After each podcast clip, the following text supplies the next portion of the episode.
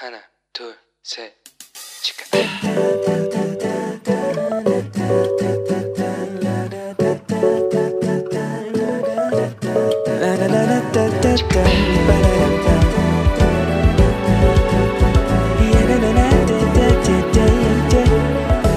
Here we go. Hello，你这个星期过得好吗？我是想做你人生梦想应援团头号粉丝的 Annie。各位， 你认识的朋友多吗？或者说啊，你需要被帮助的时候，是不是会有朋友义无反顾、挺身而出的来帮助你呢？我记得啊，以前，呃，就是十几岁的时候，最喜欢炫耀，就是啊，我有认识谁谁谁呀，哦，那个人怎么样怎么样，有多厉害，这样子，从来不讲自己有多厉害，都讲说、哦我认识的朋友有多厉害这样子。因为我们经常会认为说，哦，一个人只要拥有金钱啊，或者是权力，位高权重，就可以决定或者左右一切。所以有很多人都会喜欢去结交这样子身份的朋友，有钱的啦，有地位的啦，有很好职业的人啦。但是这样的人真的是我们的朋友吗？还是说他真的有把我们当成朋友吗？还是说我们只是为了就是将来某一些时候可能会需要用到他们的能力，所以我们想要去跟他们做朋友，培养这样的人脉呢？而这样子的人在面对我们的请求帮助的时候，是不是真的会义无反顾、两肋插刀的来帮助我们呢？我觉得哦，我们身为基督徒啊，最应该要培养的啊，就是通往天国的人脉。我们千万不要去做那种就只管去管理，或者是在弱者的面前炫耀自己有多强啊，但是在强者的面前却一一句话都不敢说，就不敢吭声的那种人。因为我们永远都不知道神会托付给我们什么。当然，这些使命跟呼召也有可能会改变，所以神会透过每一件事情去锻炼我们。那这个目的呢，就是希望我们可以成为一个有成熟信仰跟品格的人。那当我们用这样子的姿态去服侍每一个人的时候，那这每一个人就会成为我们通往天国的人脉。我们的时间花在哪里，成就就会在哪里，这是很确定的事情哦。希望大家多多花时间培养通往天国的人脉，而不要只专注在可以让我们获得现实利益的人身上，好吗？好的，今天我们接着要来介绍一下《萨姆尔记》第二位重要的出场人物是谁呢？对，你说对了，就是扫罗。那他跟上帝有什么样的关系？上帝又是怎么看他？而上帝对他又有什么样的感受呢？上帝为什么看重扫罗，以至于要把他的事情记录在圣经里面？希望我们可以去读他呢？大家都知道，扫罗是以色列的第一位王嘛。那萨摩尔在最后一次公开做的服饰，就是去高抹扫罗做以色列的王。其实那个时候，萨摩尔年纪已经很大了，那他自己就设了他自己的儿子当以色列人的事实，他不是透过上帝的旨意哦。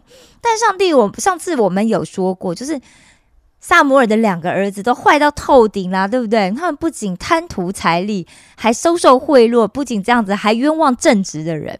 所以啊，以色列的百姓呢，就跑去找萨摩尔说：“萨摩尔啊，你的年纪已经老迈了。”那你的儿子又不像你一样，也不行你的道啊，不如你就像其他国家一样，设立一位王给我们吧。哇，这萨姆尔一听，当然就很生气呀。为什么？因为以色列人的王是谁？对，就是耶和华嘛。那这些以色列人竟然这样公开要求，哦，岂不是意思就是说，他们不要耶和华这一位看不见的王，而要一位可以看得见的王嘛？对不对？但萨姆尔很生气，就跟上帝讲嘛。那神神就跟萨姆尔讲：“哎，萨摩尔，你没有必要生气，因为百姓厌弃的不是你，百姓厌弃的、拒绝的是耶和华神自己啊。所以神也很语重心长的跟萨摩尔说：自从他带领以色列人出埃及以来哦，以色列人就经常厌弃他，所以他们现在提出这样的要求，也不过就是他们一直在做的事情而已。”那神又继续跟萨摩尔讲：如果以色列人想要一个王的话，那就要面对以后有王的后果。王会想要王宫啊，会想要军队啊，还会想要百姓缴税啊，然后接着还会要百姓去打仗啊，对不对？好的，所以萨姆尔就把神的警告呢，一五一十的就传达给了百姓。但是这个百姓呢，还是坚持他们想要一个王啊。于是上帝就拣选了扫罗来做以色列人的第一位王。那大家可能都听过扫罗，他就是有一个缺点，就是很爱嫉妒。但是他之所以被神选为第一位王，那一定是因为他有一些不同于一般人的特质啊，对吧？所以，我们先来看看扫罗有哪一些，他原本。撇除他的爱嫉妒之外，他还有哪一些是值得大家去学习的特质？好，扫罗的爸爸是谁呢？他的爸爸就是基士。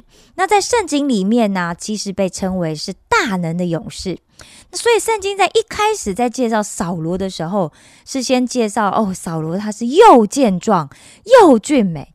在以色列人里面，没有一个人可以比得上他的。不仅如此哦，他还比平还比平常人都高了一个头。所以哇，这扫罗的外形简直就是这个男神艺人等级的，对不对？但大家不要误会哦，说哦，上帝是看外貌所以挑选他。不不不，这样神当然不这样挑选人啊。圣经说到，其实拣选扫罗的个那个过程，其实是非常的不寻常哦。神是先跟萨姆尔讲说：“哦，要受高为王的那个人呢，会出来找驴子。哇，找驴子诶，怎么这么妙哈？那果然，扫罗的父亲基士呢？诶，有一天他就发现他有几头驴不见了，于是他就吩咐扫罗说：‘哎呀，扫罗，你带一个仆人去把驴找回来吧。’那这扫罗就听命出发喽。这扫罗的第一个特质，就是他非常听从父亲的命令。”其实，在这里我们可以看见扫罗的顺服哦，但是找驴的过程呢，没有那么顺利呀。扫罗从便雅悯地走出来，走到了以法莲地，又走过了沙利沙地，都没有找到。但是他继续锲而不舍，又走过了沙林地，哇，然后再回来便雅敏地，还是没有找到。哇，这里显示了扫罗的第二个特质呢是什么呢？就是忠心哦，忠于上级交代给他的任务。一般我们可能找一两个地方，或多一点找三个地方就会放弃了嘛。但扫罗却一路找了四个地方哦，真的是很不容易哦。但接着扫罗还是没放弃哦，他从便雅悯又走到了这个舒服地，还是没找到。不过因为他们为了找这个旅游，已经很多天没回家了嘛，所以他就跟他的仆人讲说：“哎。”不如我们回去吧，恐怕我的父亲没有为驴挂心，反而为我们担忧了。这里显出哦，扫罗是一位非常有孝心的人，他会去体谅，会去理解别人是在怎么想的。那这个时候呢，仆人就跟扫罗说：“诶，主人，听说这座城里面有一位神人，是众人所尊重的，凡他说的都应验。”我们不如就往他那里去，或者他能将我们当走的路指示我们。扫罗一听，哎，觉得很好啊，但是他马上就问他的仆人说：“哎，我们如果要若是要去的话，那有没有什么可以送给那个人的呢？我们走了这么多天呐，食物也吃的差不多啦，还有没有什么礼物可以送给那位神人呢？我们还有剩什么没有啊？哇，这里显示出哦，扫罗是一个很重视礼仪的人。”他没有想说啊，我就没东西啦，我就没东，但我又急着要问，我就先问嘛，问完之后我再再看要怎么处理嘛。没有诶，他先检查自己还有剩什么，如果有剩的话，他希望可以送给那个神人哦。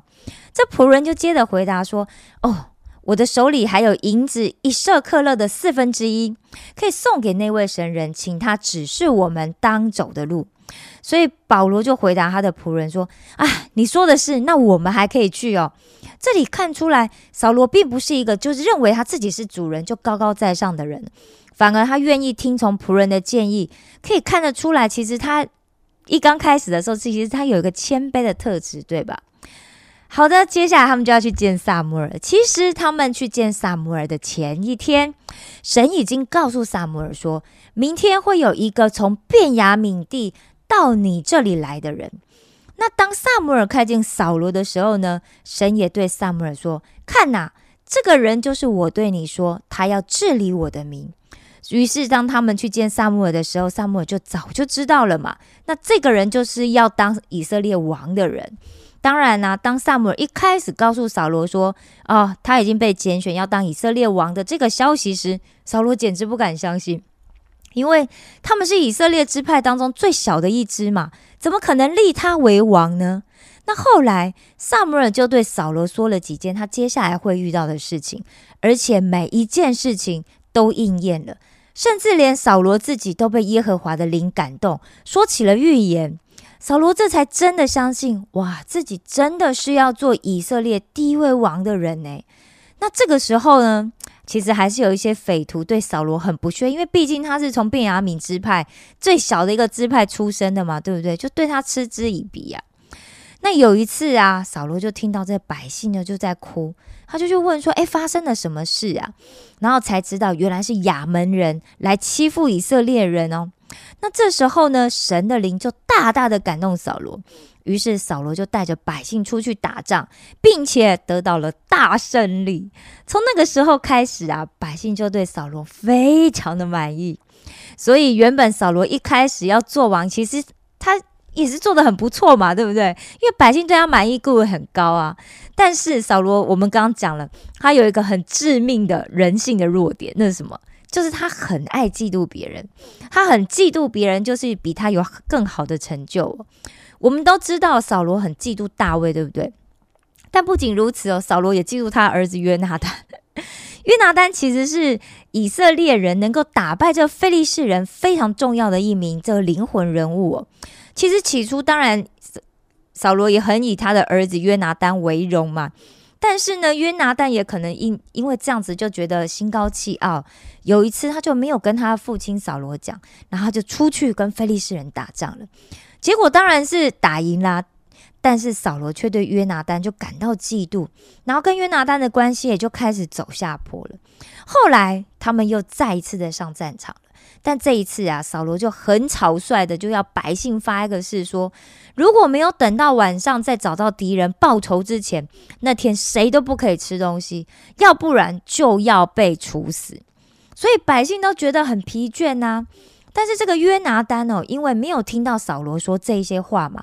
所以他就在途中吃了一些蜂蜜，后来被扫罗知道啦。那扫罗就威胁他，就是他要杀了约拿丹。那幸好我就是这些百姓就出来为约拿丹求情，约拿丹才逃过一死。其实除了这样子之外哦，扫罗跟萨母尔的关系也越来越不好。有一次啊，萨母尔就跟扫罗说，等到他去才可以向神献祭。但是因为扫罗一直左等右等，等不到萨摩尔嘛，所以他就决定自己先献祭了。那当萨摩尔去到现场的时候，发现扫罗已经献祭，他当然非常的不高兴呐、哦，为什么？因为这是神的指示嘛，对不对？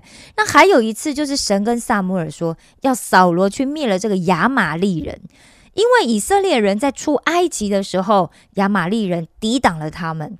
但是啊，扫罗去了。打了胜仗，但是他没有杀掉亚玛利的这个亚甲王，甚至他还留下那些牛啊、羊啊和一切的美物，他不肯灭绝他们。后来萨摩尔在问扫罗的时候，扫罗还说：“哦，就因为百姓就看出这些都很好嘛，何必灭？我还推卸责任，有没有？” 所以萨摩尔来哦，发现哇，这扫罗就又违背神的话的时候，就真的非常生气。所以他亲自就杀了这个亚甲王，然后并且他就告诉扫罗说：“顺服胜于献祭。你既然厌弃耶和华的命令，耶和华也厌弃你做王。”从那天直直到萨姆尔过世的那一天哦，扫罗就再也没有从萨姆尔那里听到什么从神而来的话了。当然呢、那之后他要去打仗，他就没有办法再知道说以色列人到底会不会打胜仗。其实这个故事里面呢，从扫罗的故事哦，我们可以看到，一个领袖要能够在自己的位置上站立的稳，要证明自己是值得被人民信赖的人的话，其实他靠的不是自己的勇力，他必须要有一个成熟的灵命跟一个好的品格。什么是好的品格呢？就是你要有好的名声呐、被圣灵充满呐、有充足的智慧。更重要的是，对神的顺顺服。更胜于献上什么美祭，因为外在的一切都没有办法替代神的公义。再重复一次，神的公义是不能被任何事物所替代的。公义必定会彰显。如果我们被交付了这个任务的话，就要一百趴的完成，而不是用自己的认知去断章取义，做自己觉得 OK 的部分就好。因为顺服神的话是不可以打折的。如果我们不够了解神，我们就会只做自己认为嗯这样就可以的部分，对吧？那是不是就会显示出就觉得说哦，我们比神聪明呢？我比神会判断是非呢？我们如果认为自己比神还会判断的话，那不也是一个很明显的骄傲，对吗？好的，今天的节目就要到这里了。下次我们还要继续说沙漠记哦。我爱你们，为你们感到骄傲。用我的阿巴天赋保守正在听节目的每一个你，保守你的心思意念，保守你被圣灵充满，有充足的智慧，更有一颗顺服神的心。石头们的青春日记，我们下次见哦。